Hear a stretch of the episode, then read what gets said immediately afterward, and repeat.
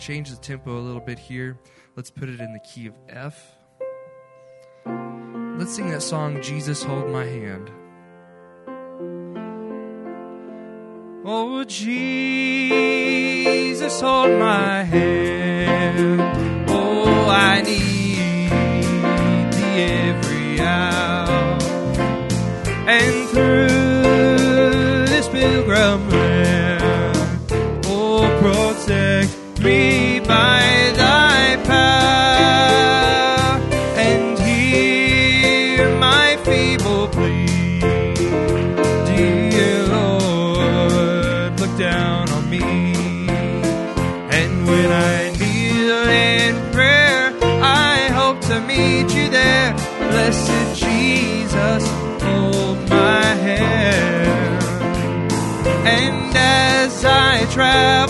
this pilgrim land there is a friend who walks with me. He leads me safely through the sinking sand. It is the Christ of Calvary.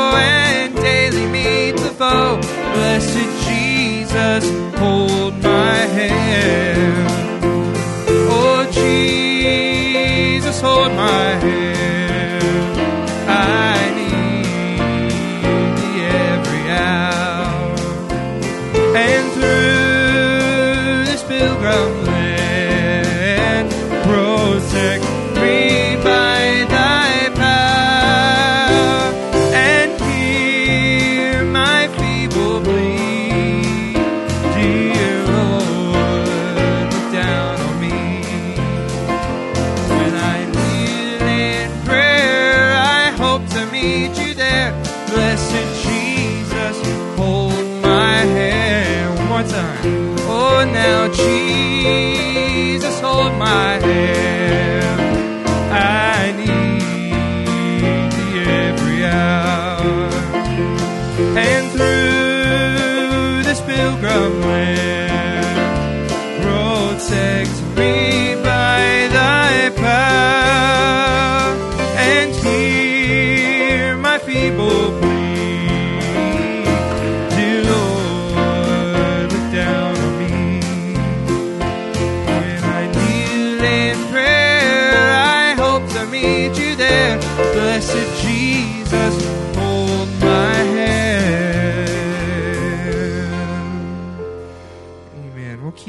same key here if F. Let's just sing that song, I Need You, Lord, before we take our prayer request this evening.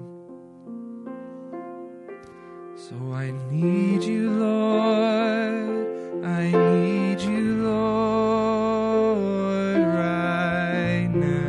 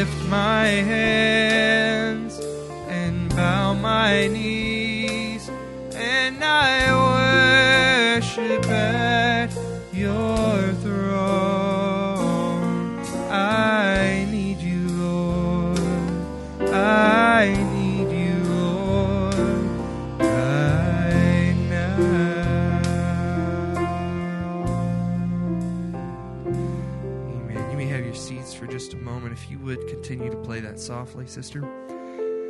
Um, I don't have any prayer requests written down here, so that's a good thing. Um, but I know that everyone has a special need on their heart or a request. Um, I will ask you all just to uh, continue to remember um, Megan's sister, uh, Lauren. She goes tomorrow uh, to have her port put in for her treatments, and uh, she begins her therapy on Friday.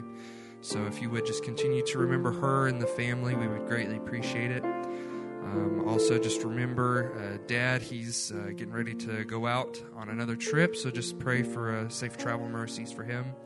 And as always, uh, just continue to remember Brother Barry. He's not with us this evening, so we just want to remember him and Sister Becky. Um, that is all the prayer requests that I know of. Um, so, like I said, we all have special needs, so just by the lifting of your hand, uh, the Lord knows those needs and uh, He knows exactly what to do for them. So, if you would just uh, stand with me once again, and Brother Andy, if you would just come at this time and uh, just pray over the service here and the prayer requests.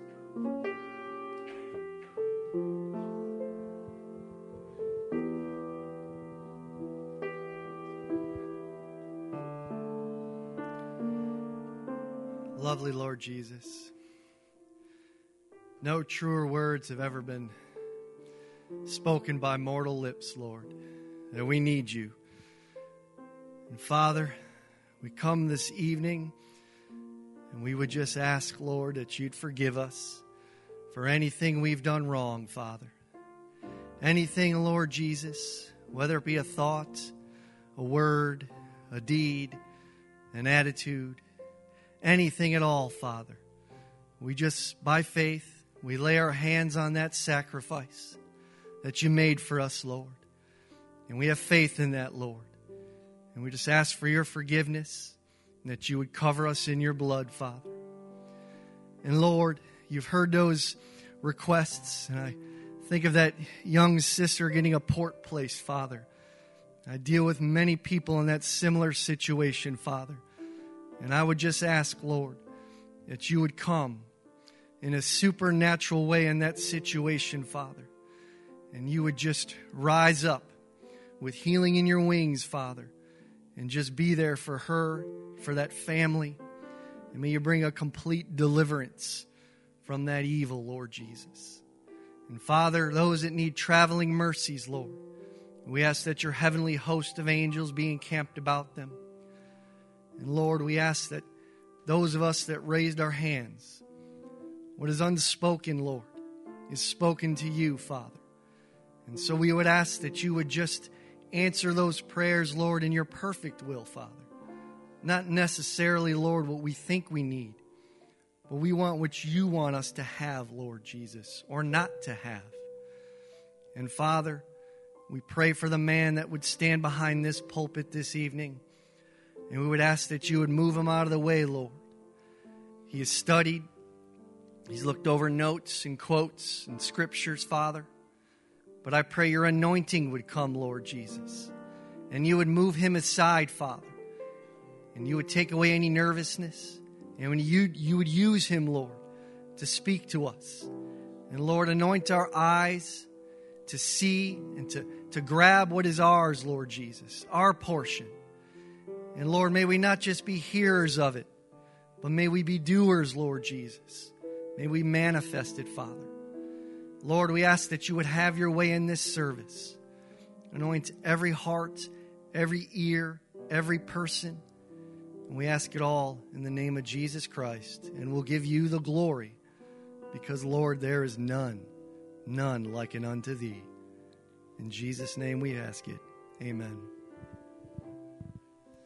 Amen. Thank you. You may have your seats.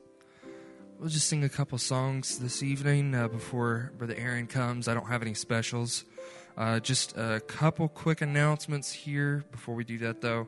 Uh, just uh, don't forget to sign up for the Joy Dinner in the library. Our, our Joy Dinner is uh, for those 50 and over. So uh, just remember that. Don't forget about that. And also the wonderful, wonderful time of year that we call daylight savings is coming this weekend. So don't uh, forget about that and to change your clocks, okay? So let's uh, sing that song you were just playing uh, in moments like these. In moments like these, I sing out I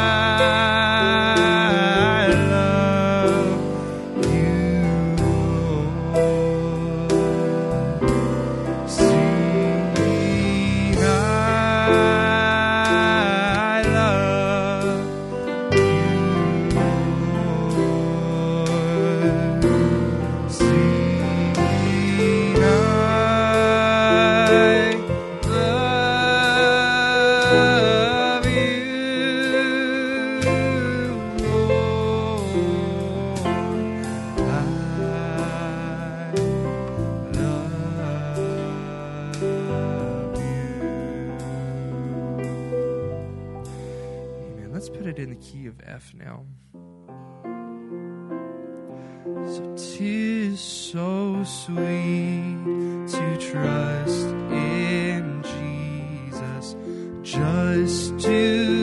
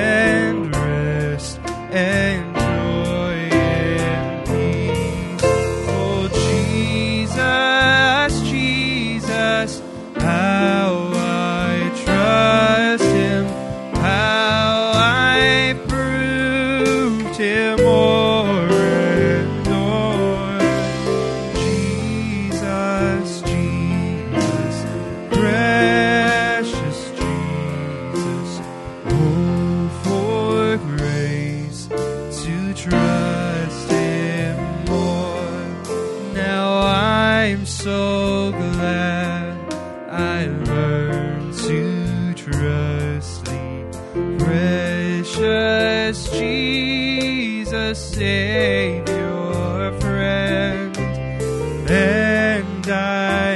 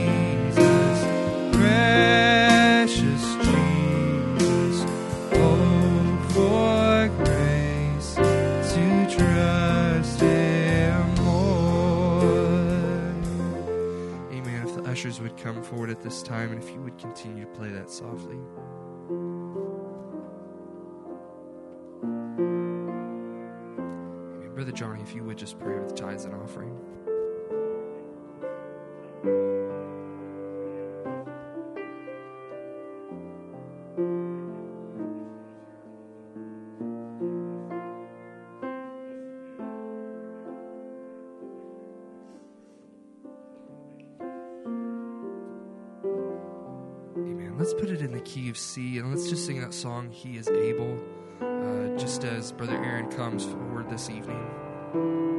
He is able,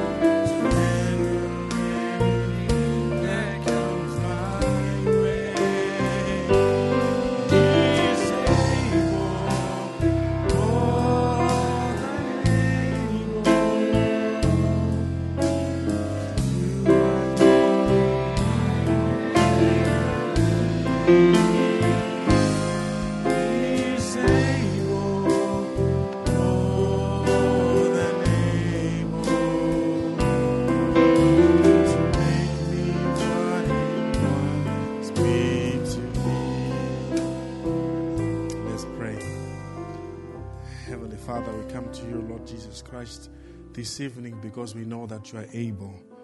Father, you are more than able to do more than what we can ever ask or imagine. Lord God, you hold the whole world in your hands. You made the galaxies and the stars and the fish and all the greatness, Father, the things that we see, the things that we don't see. And we know, Father, that by your power all things consist. Lord God, we bring our needs before you tonight. Lord God, asking not because we are worthy, but Father, knowing that you have called us by your grace. Father, we want to remember, Lord, the people that are out traveling and some that are sick. Lord, may you just touch and visit them, Lord. Father, we want to especially remember our pastor who is has going uh, for ministry in Budapest for some meetings. We ask that the Holy Spirit may be with him, that it may be a blessing to those people. Father, for he is just a vessel, but a vessel without the Holy Spirit is just nothing. We ask now that you.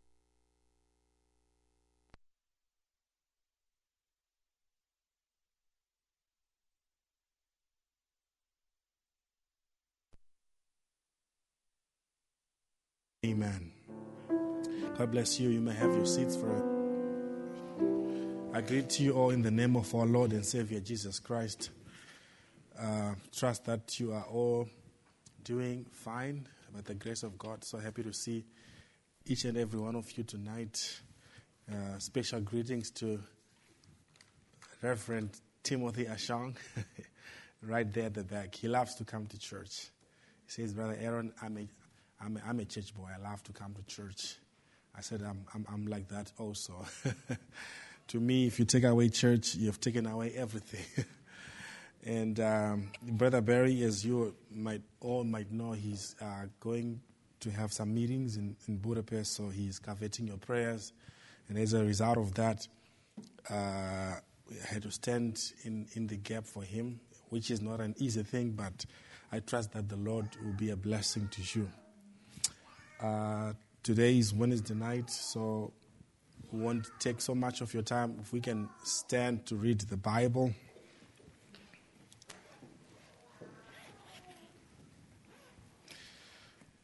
If we can read from Joshua chapter 1, verse 1 to 7, if you have it in your Bibles. Thank you so much, musicians. Musicians have an, an eternal ministry.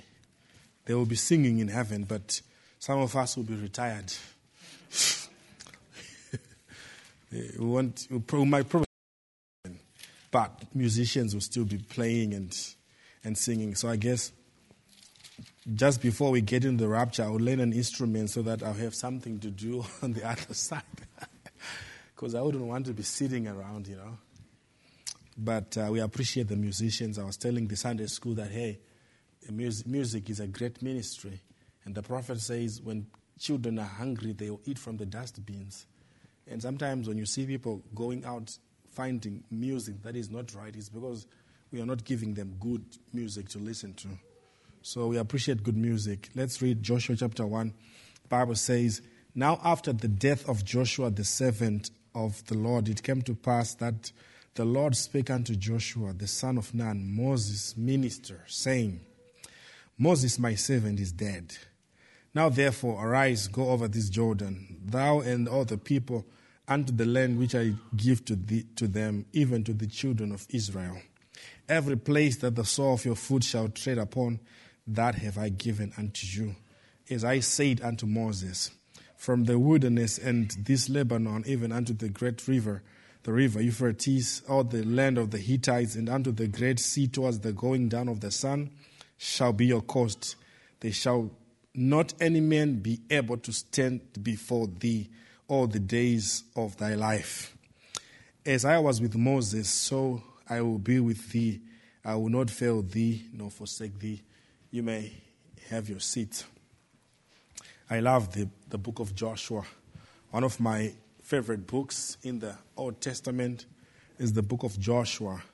So today we want to, uh, for a little time, we want to talk about rising from setbacks um, rising from setbacks. Uh, uh, just felt pressed upon my heart, be led just to uh, give a word of encouragement. I feel like there are many things and many battles that we are fighting around us in these days, and the Holy Ghost, you know, sometimes He comes by rebuke, sometimes He comes by exhortation, sometimes He comes to encourage you. The Bible is, is the book of life. God is not one dimensional.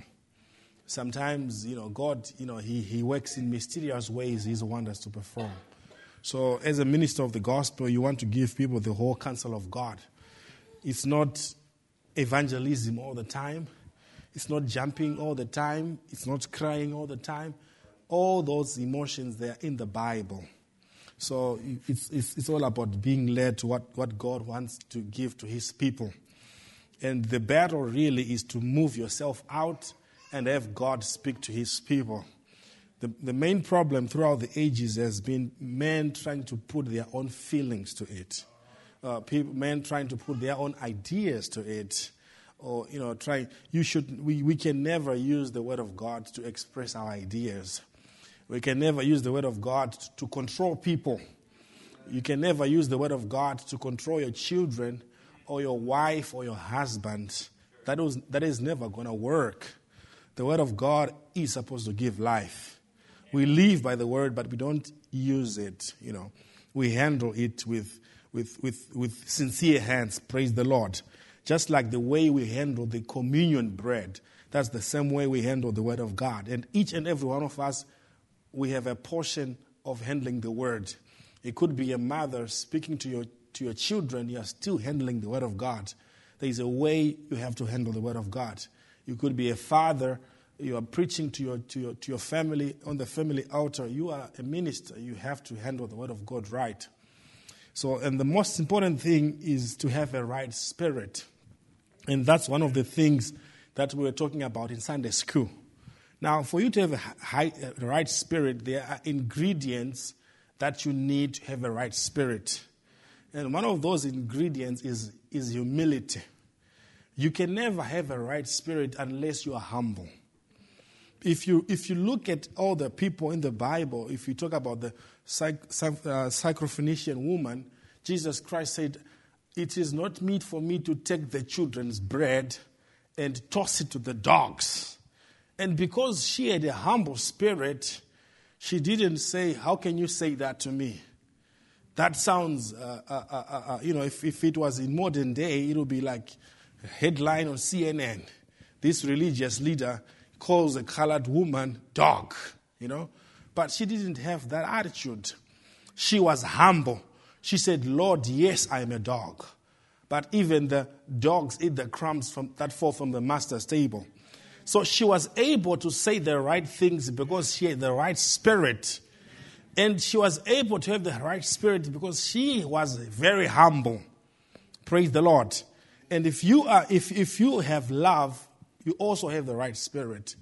And the prophet says, I'd rather have someone with the wrong doctrine and the right spirit than to have someone with the right doctrine and the wrong spirit. Because the most important thing is having a right spirit.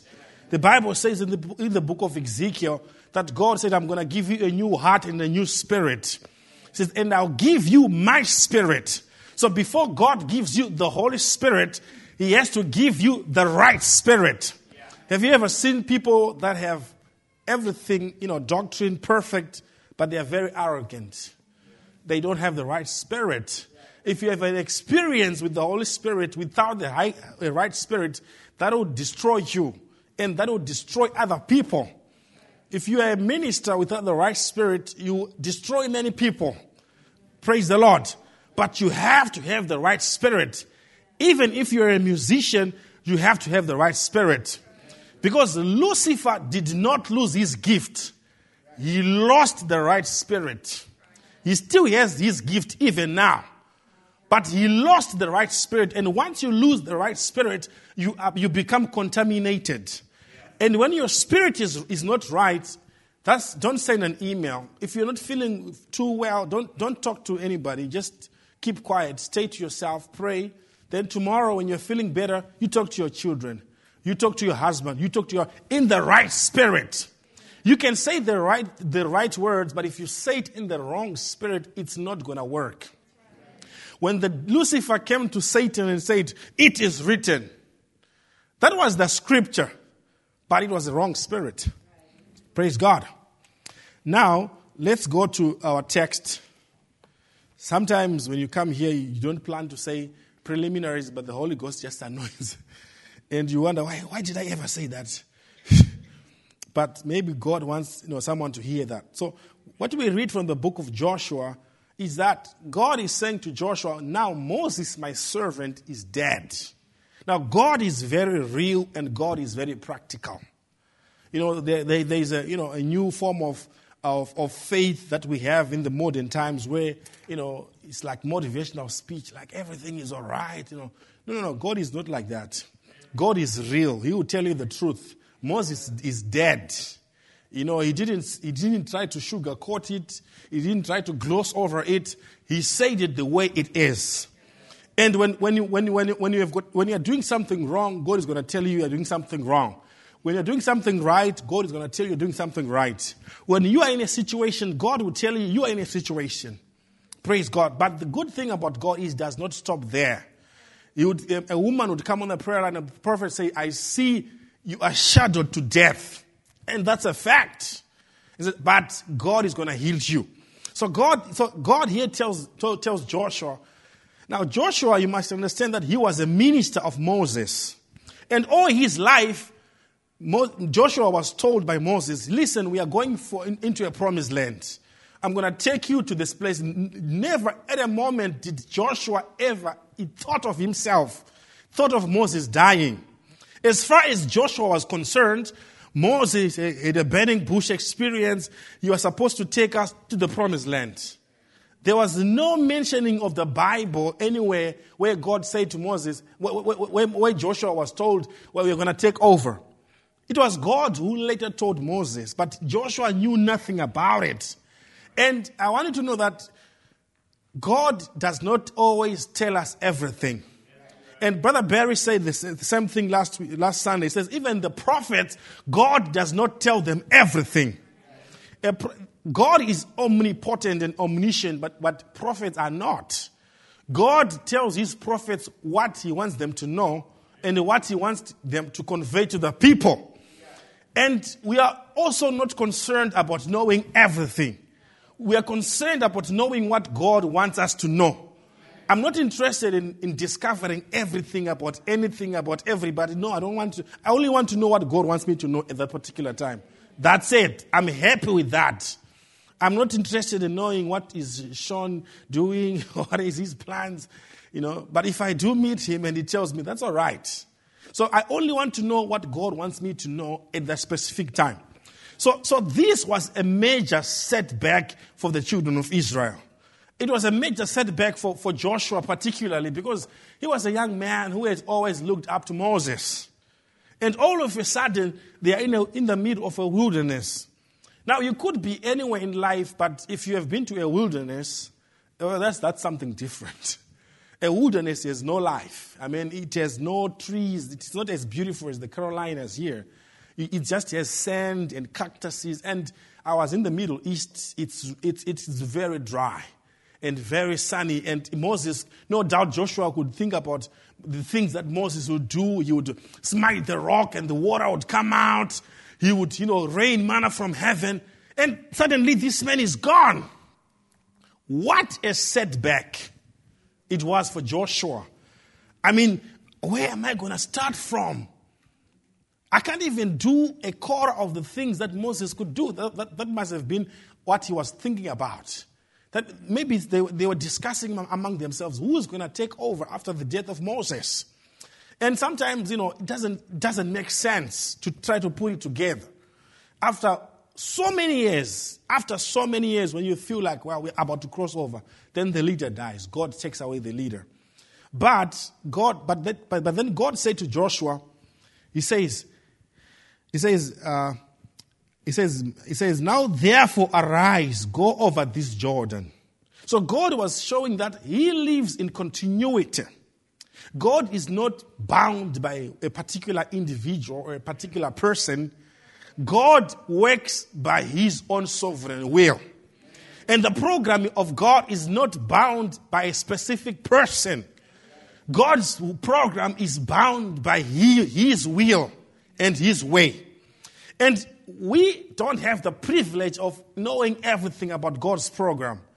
That's why even our own life is a mystery. And we have to walk by faith.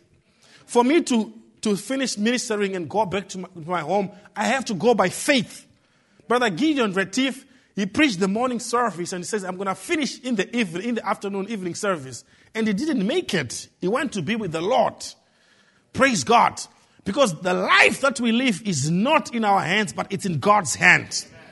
And many setbacks that we, we find, they're not necessarily setbacks. Most of the time, it's our misunderstanding because we don't know God's program. We want things to happen a certain way, but God wants them to happen in a certain way.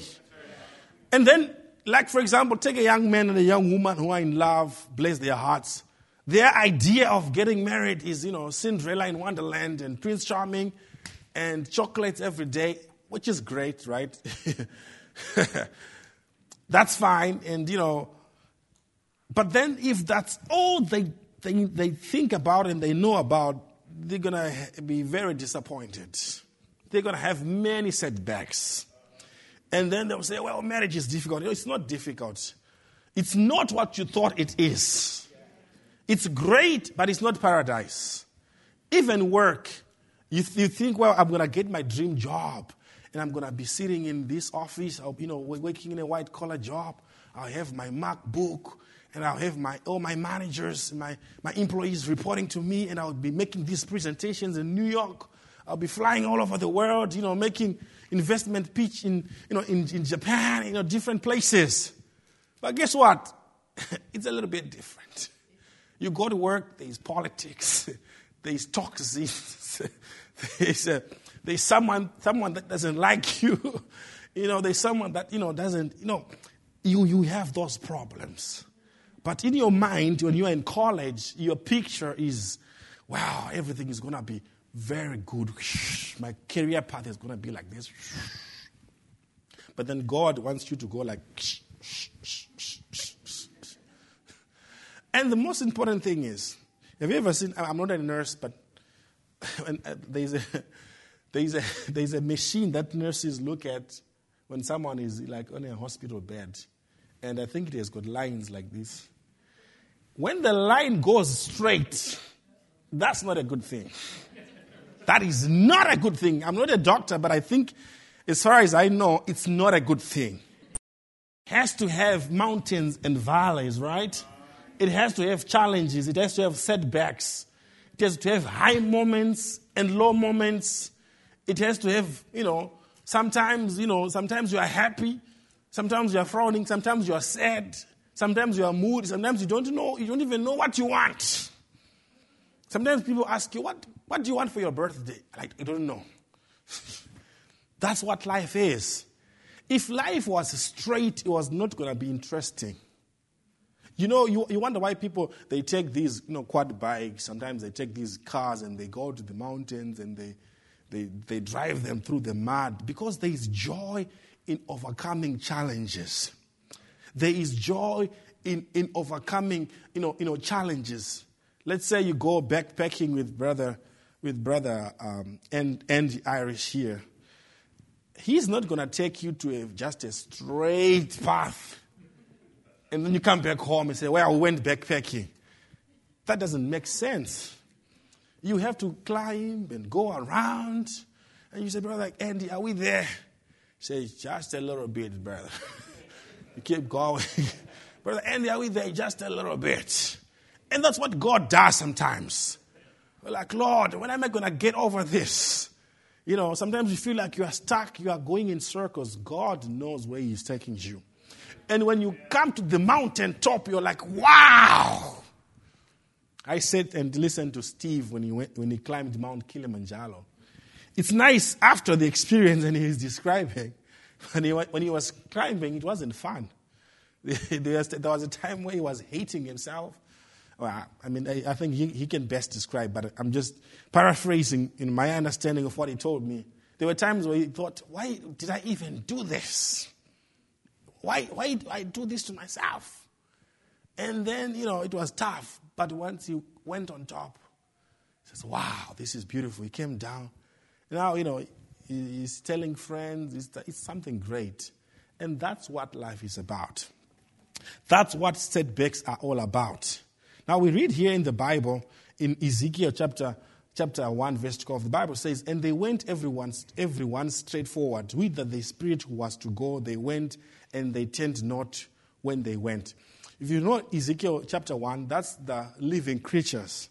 And it's in many symbols, right? The Bible says they had eyes all over. They had uh, four faces, a man, an eagle, an ox. They had wheels and things, and things like that. Those were symbols, right?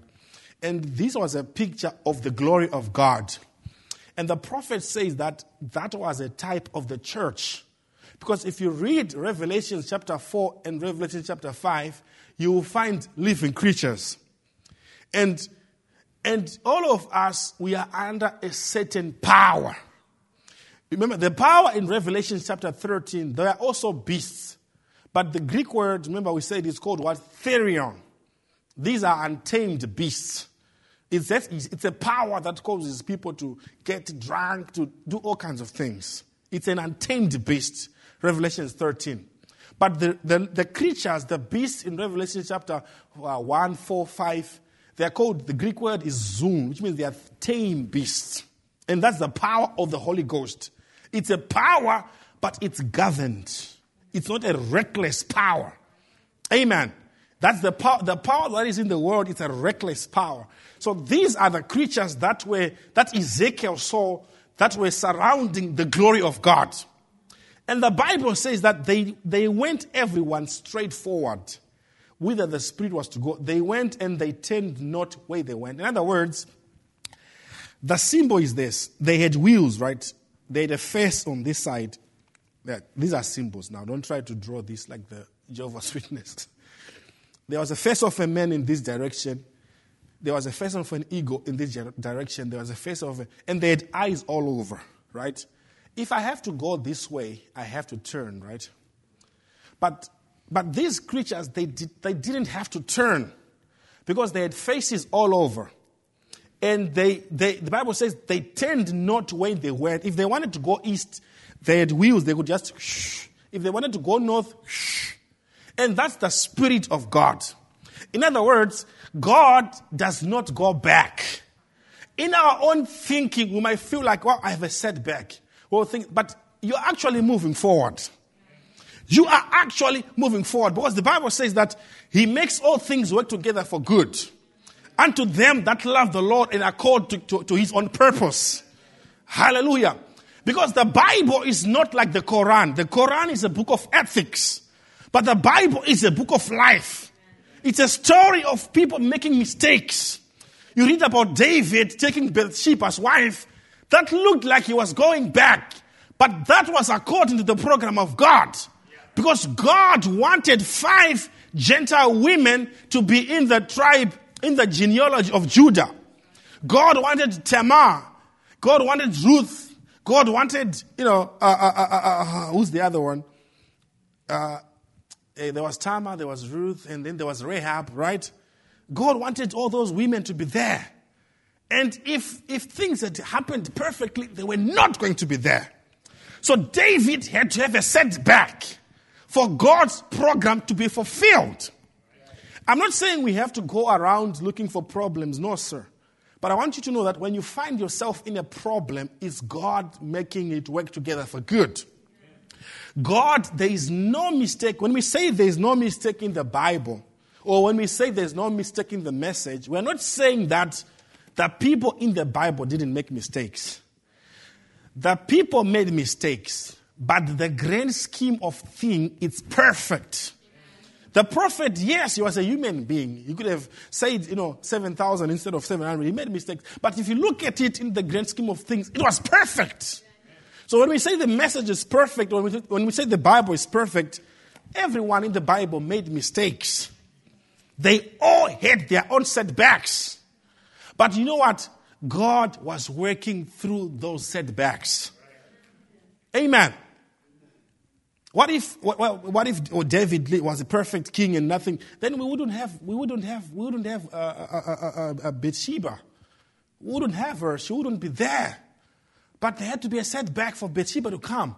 But in the middle of the problem, David wasn't thinking about that. David thought, well, I'm a dead man, you know, my kingdom is falling apart. But God had a program. So sometimes when you make a mistake, don't over condemn yourself. Don't get into a complex and feel like, why did I ever do this? Why didn't I go to college? Why didn't I do this program? Why, why didn't I buy a house in this place? No, what you are perfectly fine. Just say, Lord, I thank you for what I accomplished. I'm asking you to lead me in the next steps. Don't say, well, why did, I, why did I meet this guy? Why did I get married to this lady? No, God wanted you to be married to the right, the one that you have. That's the one that God wanted for you. Amen. You say, well, Brother Aaron, I, I find it hard to believe. Oh, that's the scripture. Amen.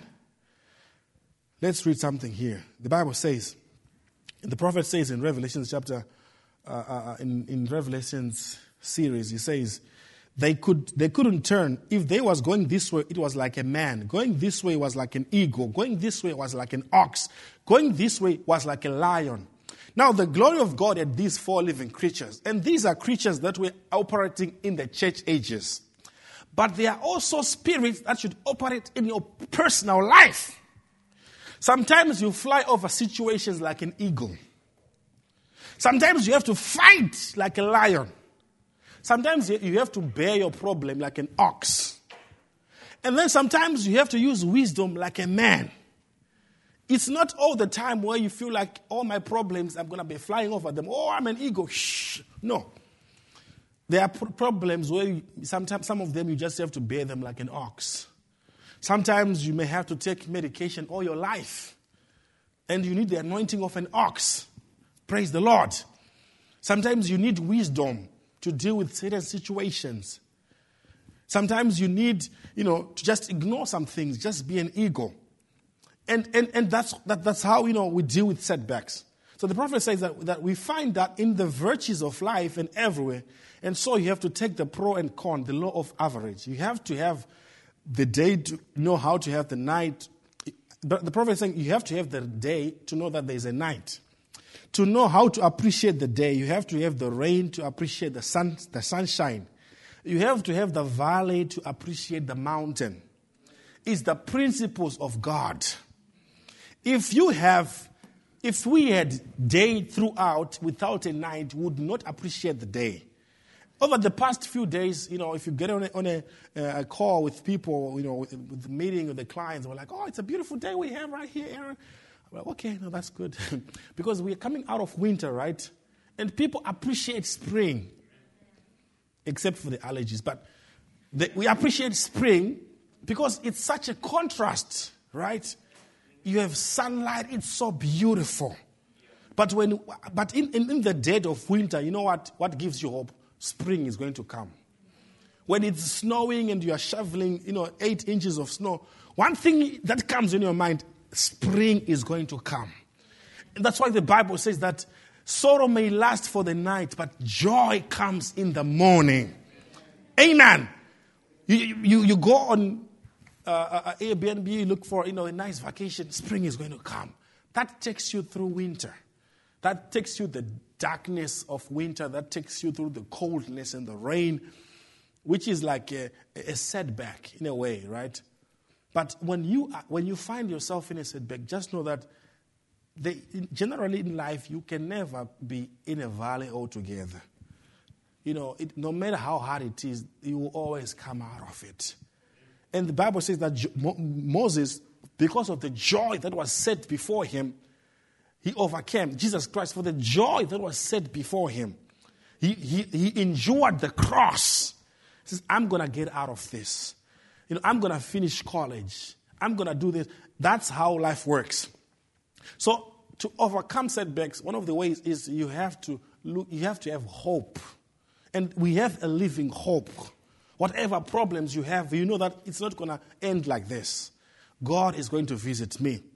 Things are going to change. That's the hope that the children of Israel had. That the, that's the hope that the Jews had when they were going through the Holocaust. God is going to visit us. The Messiah is going to come. We are going to be placed in our homeland. They held on to the promise of God through difficulties. Amen.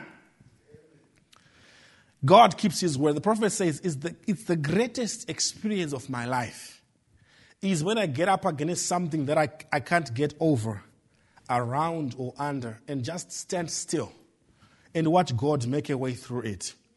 Sometimes when we come, with, come through setbacks, don't try to do anything. Sometimes you have to stand still.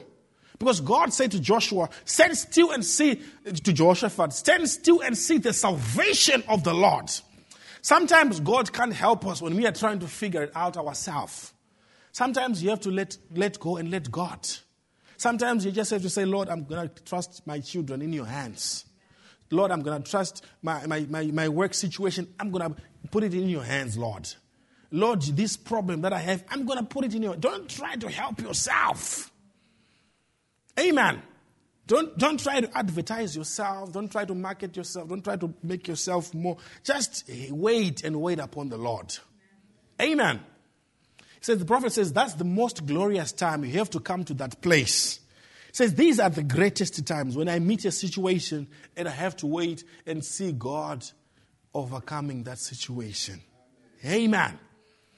Genesis chapter 20, 20 verse, verse 2. And Abraham said to his wife, She is my sister. Remember Abraham? God was tell, told him, You're going to be the father of many nations.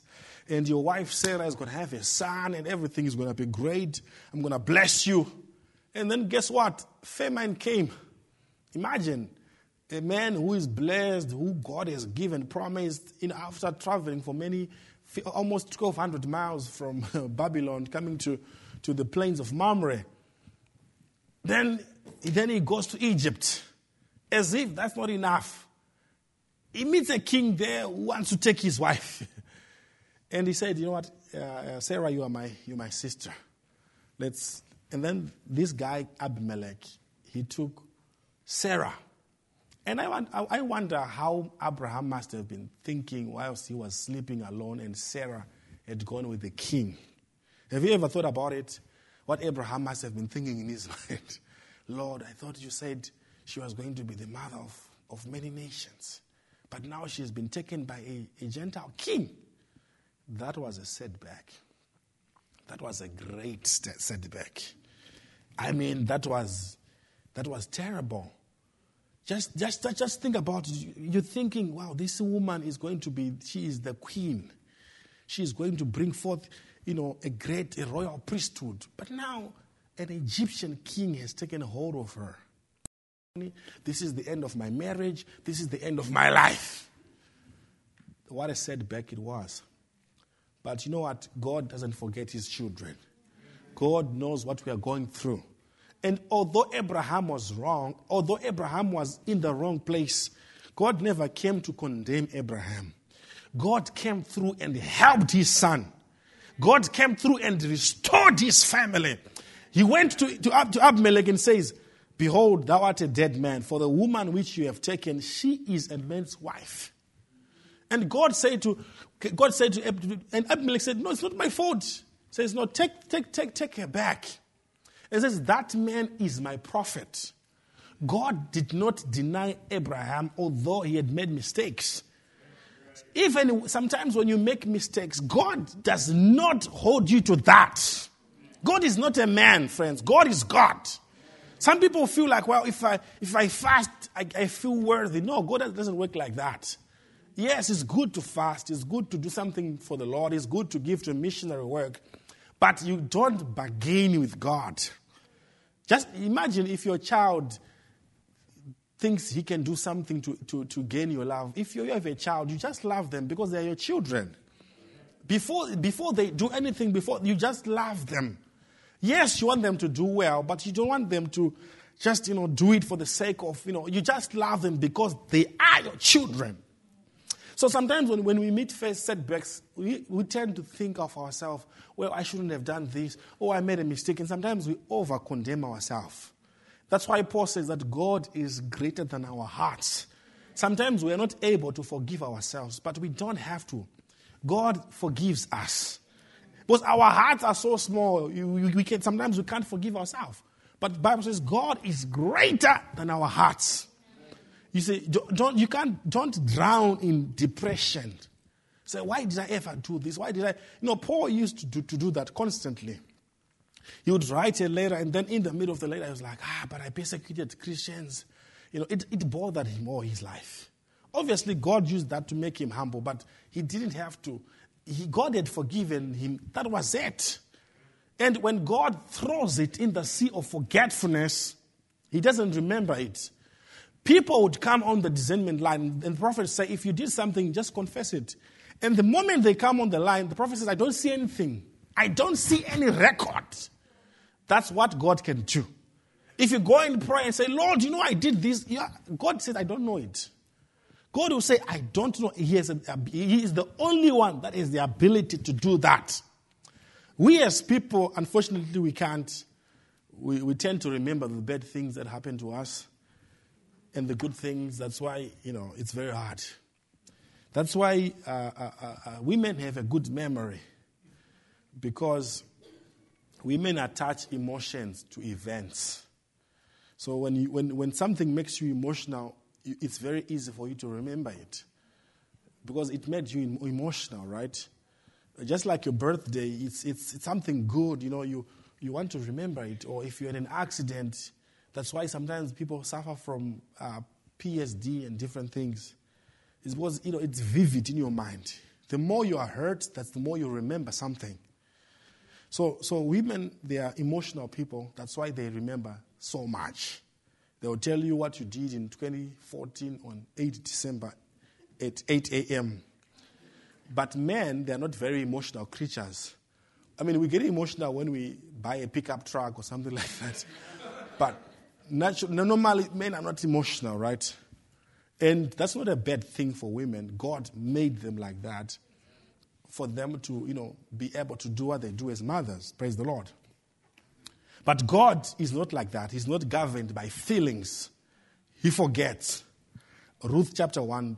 Now it came to pass in the days when judges ruled that there was a famine in the land. And a certain man of Bethlehem of Judah went to sojourn in the country of Moab. He and his wife and his two sons. And Elimelech, Naomi's husband, died. You see, the first thing is there was a famine. And then when there was a famine, they left their country. They left the USA. They went to, uh, let's say, they went to Mexico. And guess what? The man died. And now there was this woman who was a widow and had two daughters. Right? And then you know the story. And then also these, these, these, these daughters, their husbands died. Right? All of them. And she, she, she, she, she went out having a family with a husband and, and, and, and, and sons and, and, and, and, and you know, uh, daughters. And you know what? She lost it all. But you see, God had a plan for, for, for all these happenings. Until she says, Don't call me Naomi, call me Mara. She says, Because I am bitter. Because I have had so much setbacks in my life. How can all these things happen to one person? You run away from famine just to have a little peace, and then your husband dies. And then your two sons dies. I mean, she felt like I'm, I'm as good as a dead person. But you know what? God had a plan in all of this. And that plan had, to, had something to do with Ruth.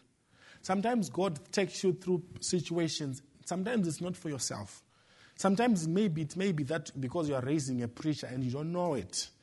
Maybe sometimes there are many changes that happen to your family and you don't know what it, why, why it's happening like that. Maybe you are, you are raising someone who is going to be something and God wants you to go through that. The prophet, I remember when the prophet, his mother died, he said, I have to move to the west. He said, Oh, the thing that tied me to the east is gone. My mother, my mother in law, they are gone. So he, Brother Branham, he was affected so much by the death of his mom. But as long as all those people that he loved were in the east, he would have, it was very hard for him to move to the west. So sometimes God allows things so that we can go in the path of our destiny. Unfortunately, sometimes God does that. Joseph's destiny was in Egypt. Unless something serious had happened, he was not going to go to Egypt. But there had to be an interruption for Joseph to go to Egypt. And the prophet, ever since he was born, his destiny laid in the West. Something had to happen for him to go to the West. Amen. And I never thought I would be in the USA. Never. I didn't want to come to the USA. I had great respect for the, for the country. It's very beautiful. But, well, God just made things in such a way I, I ended up coming here. And for the first year, I was wondering, what am I doing here? But you know what? God had a plan. And it's not up to me, it's what He wants. I'm happy to be here. I believe this is a blessed uh, country, it's a very beautiful country. But when I left, I didn't have that in my mind. I didn't want to leave my country or leave my home. But God had interrupted my life so that I could wind up coming to the US. So that's what God does sometimes. He gives us setbacks so that He can change our course.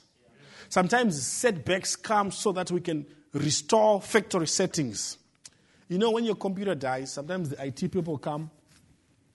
You know what they simply do? They restore to factory settings. Sometimes you, you have wandered away so much until you have now you no longer pray, you no longer read your Bible, you no longer listen to the tapes. You, then you are ripe for an interruption. Then something happens, then God restores those factory settings. Everything goes back to factory default. Let's go back to the default. You start coming to church. You start, you know, uh, uh, uh, being nice, praying for people, listening to prayer requests, singing during song service. Why? A setback has changed your direction. Amen. Now, you know, this uh, microwave was discovered by a mistake. I added this for, for the young people so that, you know, they can, you know, learn something. the man, his name was uh, Percy Spencer. He had, you know, something in his pocket, and he was playing with the the radio, and it, it melted, right? And he thought, "Wow, this has messed up my pants." But that's how they discovered the microwave. So setbacks. You know, there was a guy called Christopher Columbus. As if everyone doesn't know him he wanted to go to Asia from Spain, I believe it was. And he sailed for many days. And he saw, he came to land, and he was convinced, he was convinced that he was in Japan or China. But guess what? He was in America. and that was a setback. I mean, that is not what I planned. But it was one of the greatest discovery for the Western world. Right? It was like a mistake, but God had planned it for that way. Because God had written a Bible and He had written Revelation chapter 13 that there would come a beast from the earth, which is the United States. Praise the Lord. Victory Day, the prophet says, it seems like the Christian life, if, if the fellow is not absolutely centered on Christ, the Christian life seems like holds so many disappointments. That's what the prophet says. He says, if you don't have an absolute, you may think that the Christian life has so many disappointments. But those disappointments are God's divine will happening for us. Now, it don't seem like it would be that, but it's God's way of doing things. I want you to repeat after me. It's God's way of doing things. Amen. We have our own way of doing things, right? Have a house in the suburbs, buy an SUV, have a family, everything is perfect. But God has His way of doing things. Sometimes we don't get everything that we want. Just like our kids, they don't get to eat ice cream every day. And they don't understand. Like, Mom, why? You know? But you, you know better, and God knows better too. Romans chapter 8, verse 36. Nay, in all things we are more than conquerors through him that loved us. For I am persuaded that neither death nor life or angels or principalities shall separate from the love of God which is in Christ Jesus. That's what Paul was saying. You know, Paul had been through many challenges until he was able to turn setbacks into victory. You know, when he was ready to die, you know, on, on his last, when he was in, in prison, he said, For me to die is gain, and for me to live is Christ. He was staring at death in the face, you know, when he was writing, Oh, death, where is your victory? Because there had been a, you know, a, a conspiracy in Rome, you know, something was burned and they blamed it on the Christians. And Paul knew that he was going to be killed for that. But, you know, and for many years he had written letters and say, I will come back to you. I'll, I'll be, maybe I trust that the Lord, I'll be restored to you. But when, when Paul was staring death, he didn't cower, you know, down. He didn't beg out. He said, he said, for me to die is gain and to live is Christ. I mean, what a remarkable statement. How can you say, I mean, death is the worst thing that's going to happen to a human being. But Paul is saying, you know what? Actually, it's a benefit to me if I die. If I live, it's a benefit. Now I don't know what to choose. That's what Paul thought, thought about it. But if we were in that situation, oh my, would be miserable. Why is these things happening to me? After spending so many years in jail, now I'm dying. Don't I deserve something nice in life? But you know what? He was a messenger. Prophet says in the message I know, And why, and why does God let troubles come? God harnesses trouble, puts bits in its mouth, and makes it obey Him. And those troubles bring us into a closer fellowship with God. Now, I don't want to wait until trouble comes. I want to be in close fellowship with God. I don't want to wait for, for sickness to come. I want to be in, close, close fellowship with God. But this does not mean that if you have trouble, you have problems with God. No, sir. That doesn't mean if you see someone in trouble, don't just judge and say, well, there must be something wrong with their life. No, it's not. The Bible says that many are the afflictions of the righteous, but God delivereth out of them all. Amen. Amen. We all have a cross to carry, right? What hearest thou, Elijah? The prophet says, and after this, still it wasn't sufficient. And little old Elijah, he didn't know what to do, so he ran to the juniper tree. I'm glad that there's a juniper tree. All God's people needs to, to, to, to go to that juniper tree. And it takes setbacks for us to to come to that place, right? The prophet Jesus Christ said, and Jesus said unto him, No man having put his hand to the plow and looking back is fit for the kingdom of, of God. In other words, don't give up. Keep moving forward. When troubles come, pick up yourself, keep moving forward. When you make a mistake, say, Lord, I'm sorry, you keep moving forward. God is not for those that draw back. Amen. Sometimes when we meet, you know, problems, the problem is not a problem. The problem is that we get into a problem because of the problem. like the pool of Bethesda, there was a guy who was there. I think he was there for like 38 years or something like that. 28 years. And Jesus Christ came to him and said, Do you want to be healed? And he started to give, to tell a story. Oh, you know, whenever the angel comes and they still break the waters, someone else go in front of me. That's not what Jesus Christ asked. He says, Do you want to be healed? He had, the prophet said he had gotten into a complex. And the prophet says many times when we, we stay too long with our problems, if we're not careful, it gives us a complex. Amen. You, you, you draw yourself to a little corner and, and sometimes you become withdrawn. Usually, a complex, if you see yourself getting withdrawn, many times that's one of the first signs of having a complex. You withdraw yourself and you, you tell yourself and you, you feel pity for yourself. Amen. Say, ah, no, just poor me. That's not the Holy Ghost. That's the devil taking advantage of you. Just say, Lord, you are a warrior, you are a soldier. Lord, you have called me to the army. I will fight, and I'll fight, and I'll fight. Hebrews chapter 10, verse 38. And now the just shall live by faith. But if any man draw back, my soul shall have no pleasure in him. But we are not of them that draw back unto perdition, but of them that believe to the saving of the soul. Amen. The prophet says every born again Christian has a road set before you. You have got to follow that road. God marks it out. You see, sometimes we are taught in school, well, you have to make decisions. There are things that are out, out of our decisions. But the Bible, the prophet says, God marks it out. It's marked by the blood.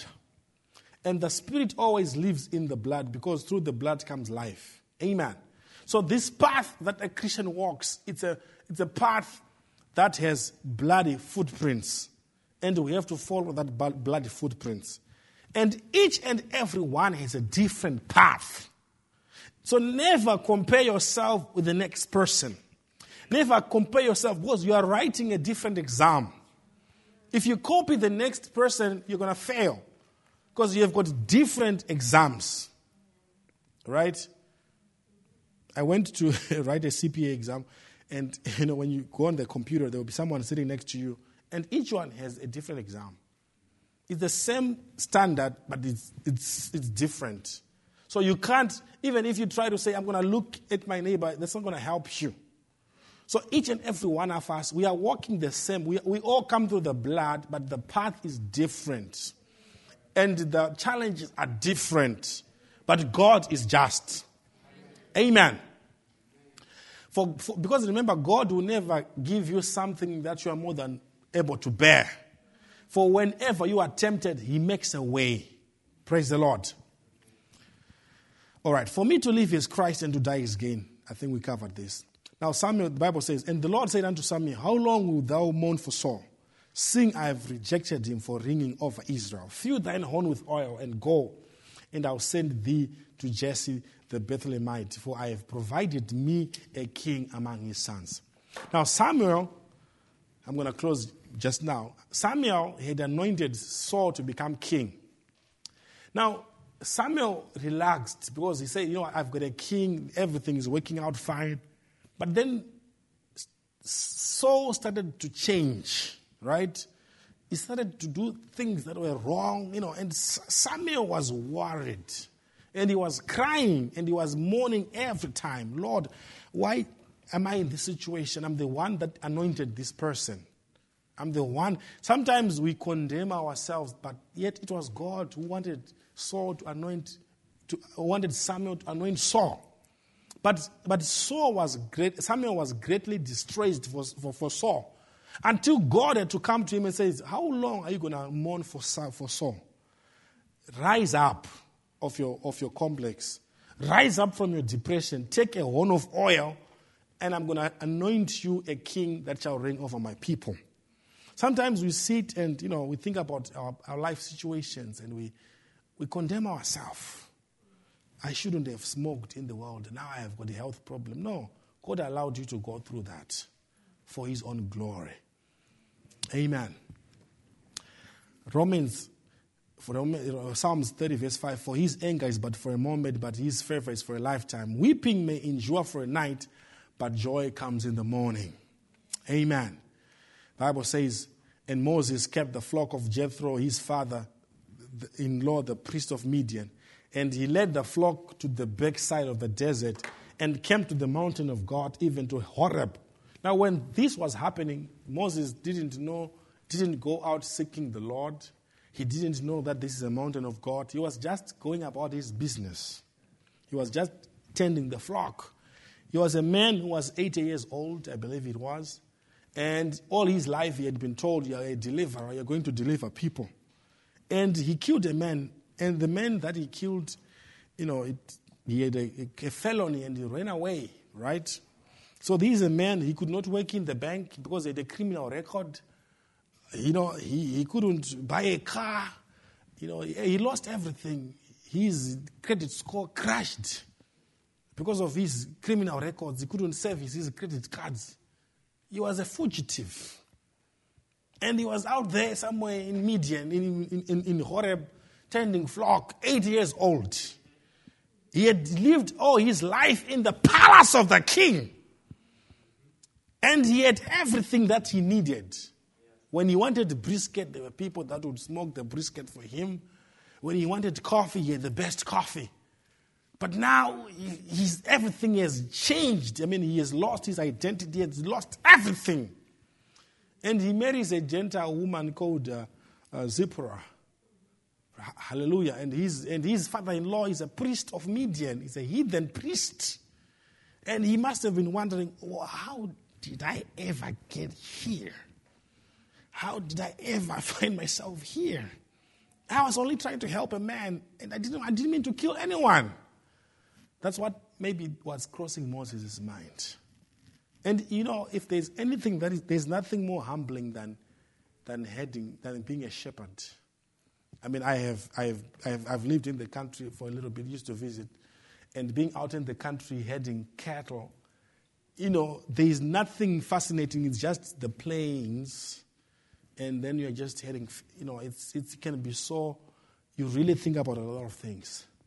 But guess what? God had something for Moses. And when he was in that situation, he saw a burning bush. And a voice spoke to him and said, Moses, don't come close. Take off your shoes. Take off your shoes. Amen.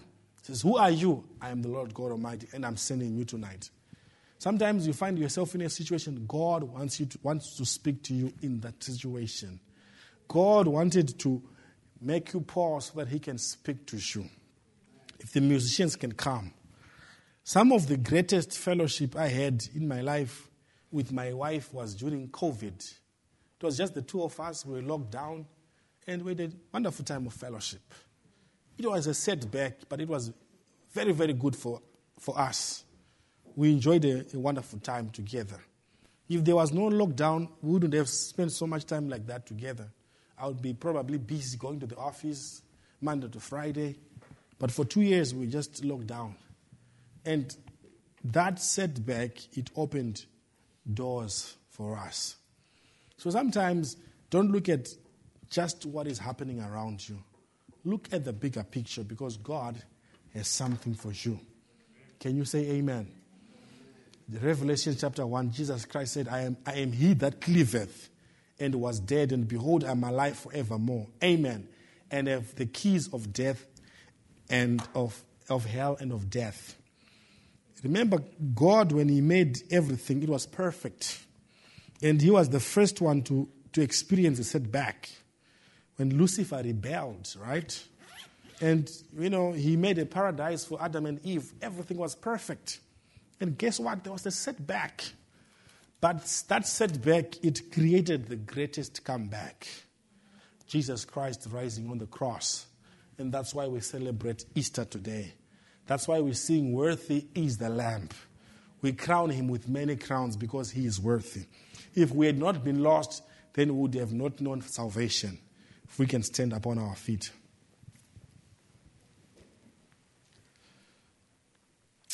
Heavenly Father, we thank you tonight, Lord.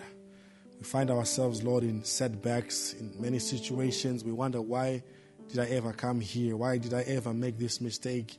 But we see that there's a hand, there's an unseen hand that is guiding our life. Sometimes we don't understand some of the decisions we took. Sometimes we don't understand, Father, some of the people that we are associated with. But Father, you, you knew, Father, and you, you predestinated everything for your own glory. Sometimes, Lord God, we have been through sicknesses that we wonder, why, how come I have this problem? Lord, we know that you are the healer. And Father, we know that in, all, in, in your time you make all things beautiful. We thank you, Father, because your ways are perfect. Your word is perfect. Your will is perfect, Lord. There is no mistake, Lord. There is no problem. There is no retreat. Everything that you do is perfect, is divine, and it's right. Lord, we, we, we, thank you tonight, Father, because you loved us. We are not worthy, Father. Whatever we have need of, whatever we have missed, we don't deserve anything, Lord. We are thankful for what we have, what we have, and who we are. We pray tonight, Lord, that you help us, Lord Jesus Christ. If some of your children are are in situations, job situations, but you help them, Lord. We are asking in Jesus Christ's name. If there are some that I seek tonight, Lord, may you heal them, Father. Lord, some who are sitting and hearing your word, there is life in your word. Lord, it's not a lecture. It's not just a, a, story of ethics, but Father, there is life in this word. Lord, even Job, oh God, in his setback when he was, when he was sitting for, for seven days, you came and you spoke to him and you changed his situation. Lord, we know that you said in your word uh, that, that sorrow may last for the night, but joy comes in the morning. Father, may you help your children. Some are raising their hands. They are standing, Lord. They have given up on their problem. They have given up, Father, on their own efforts, uh, and they are just giving them to, your, to you, Lord. Father, as you said to the disciples, uh, launch your nets into the deep. And Father, when they had tried all night and failed, you gave them abundance of harvest. Lord, many times, Lord, we find ourselves in the situation, Lord, where we have tried everything and we have failed. Lord, may you just come tonight and help us, Father, just one more time, Lord. Just help us, Father, in our families, in our marriages, in our businesses, in our jobs, in every aspect of our life where we have failed. but you come down Lord, uh, and just do, Father, the miraculous, uh, the same that you did on the shores of Galilee, for you are the same. We thank you tonight. Bless the remainder of our week uh, and help us to walk in faith. Lord Jesus Christ, we are looking to you in this dangerous hour. We give you all glory and all honor. In Jesus Christ's name we pray. Amen. Worthy is the Lamb. If you need prayer, certainly welcome, but God bless you. Thank you for the cross, Lord, and thank you for the price you bearing all my sin and shame. In love you came.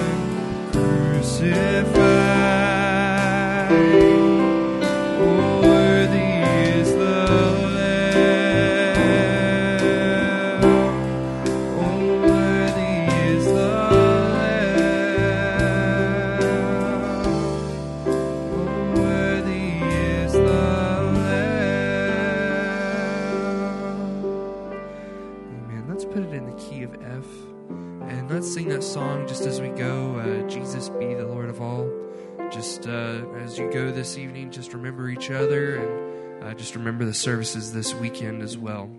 So, uh, but just sing it as you're dismissed.